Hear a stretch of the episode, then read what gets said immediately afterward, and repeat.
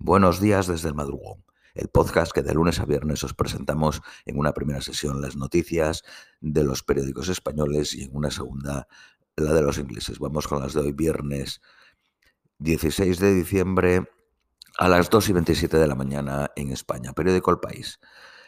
Las autoridades títeres de Moscú denuncian el mayor ataque ucraniano desde 2014 en Donetsk.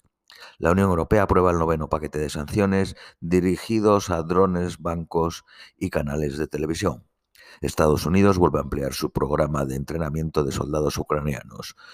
Acogerá a 500 militares ucranianos cada mes. Polonia levanta sus reservas a la reforma del impuesto de sociedades y desbloquea la ayuda a Ucrania. Putin pronostica una caída del PIB ruso de un 2.5 en 2022. La empresa Gazprom reduce un 45% sus exportaciones de gas a Europa en lo que va de año. Explota en Polonia un paquete que uno de los jefes de los servicios ucranianos regaló a la policía polaca durante una visita a Kiev. Ucrania también descarta la, la, posibilidad de una tregua en Navidad. La inteligencia británica desestima el potencial de las tropas bielorrusas para atacar el norte de Ucrania. Canadá renueva las sanciones que levantó para reparar las turbinas del gasoducto Nord Stream. Uno, de los inculpados del Qatar Gate admite que actuaba para Qatar y Marruecos. Francesco Giorgi, asistente parlamentario y pareja de la ex vicepresidenta Eva Kaili, ha declarado que Doha y Rabat empleaban la trama para influir en cuestiones europeas.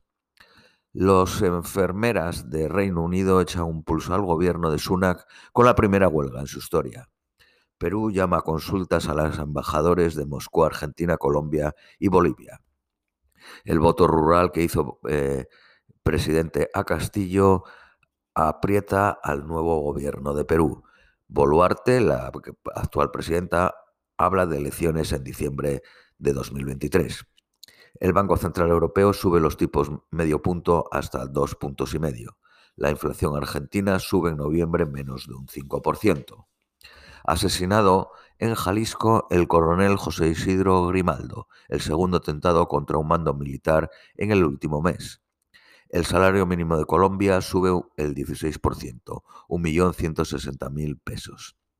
Periódico ABC. Ucrania cree que Putin prepara una gran ofensiva para después de Año Nuevo. El Parlamento Europeo reconoce que el Holodomor como genocidio contra el pueblo ucraniano. Rusia afirma que el Papa Francisco se ha disculpado por sus comentarios sobre las minorías rusas. Ucrania dice que la base aérea rusa en Kursk fue atacada por, con drones.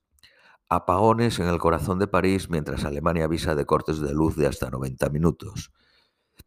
Giorgio, novio de la vicepresidenta, ex vicepresidenta del Parlamento Europeo, reconoce que lo hizo por un dinero que no necesitaba. El presidente de Brasil pone un civil al frente de las Fuerzas Armadas.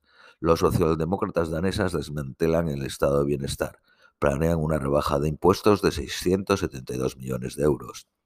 Periódico Cinco Días. Iberia subirá el salario de sus tripulantes de cabina un 12.5% entre 2022 y 2023.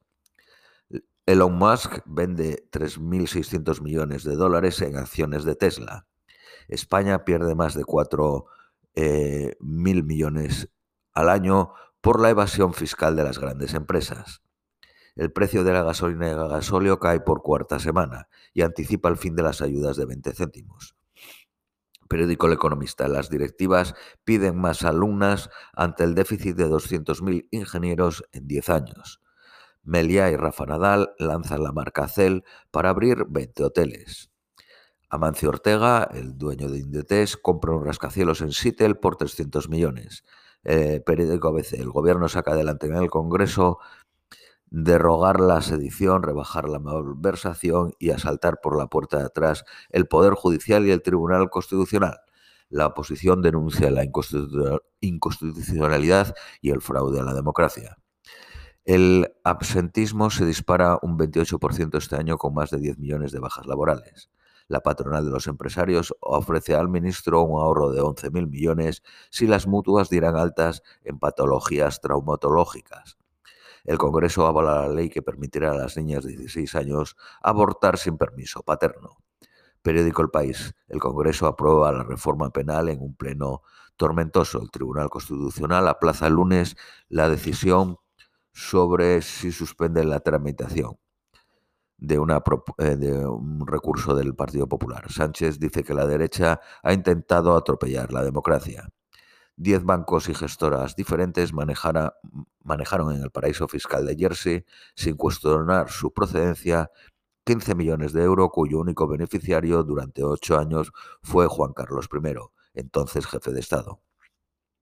El Partido Popular encarga una encuesta para medir el desgaste de la alcaldesa de Marbella.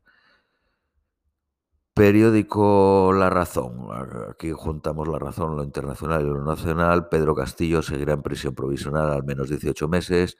Los 27 dan luz verde a un paquete de ayudas a Ucrania de 18.000 millones de euros. China refuerza la censura en Internet y se rastreará los likes para evitar contenido crítico con el régimen. Y las noticias nacionales españolas de la razón dice segunda sentencia del Supremo con rebajas de penas por el sí es sí. Las empresas tendrán que asumir 343 euros más por empleado con el nuevo salario mínimo. La pandemia retrasó un 25% las pruebas de algunos tipos de cáncer según un informe de sanidad. 10 millones de españoles de más de 55 años mantienen a familiares. Sanidad abre la cuarta dosis COVID a los menores de 60 años. Esto es todo por hoy. Os deseamos un feliz viernes, un feliz fin de semana y os esperamos el próximo lunes.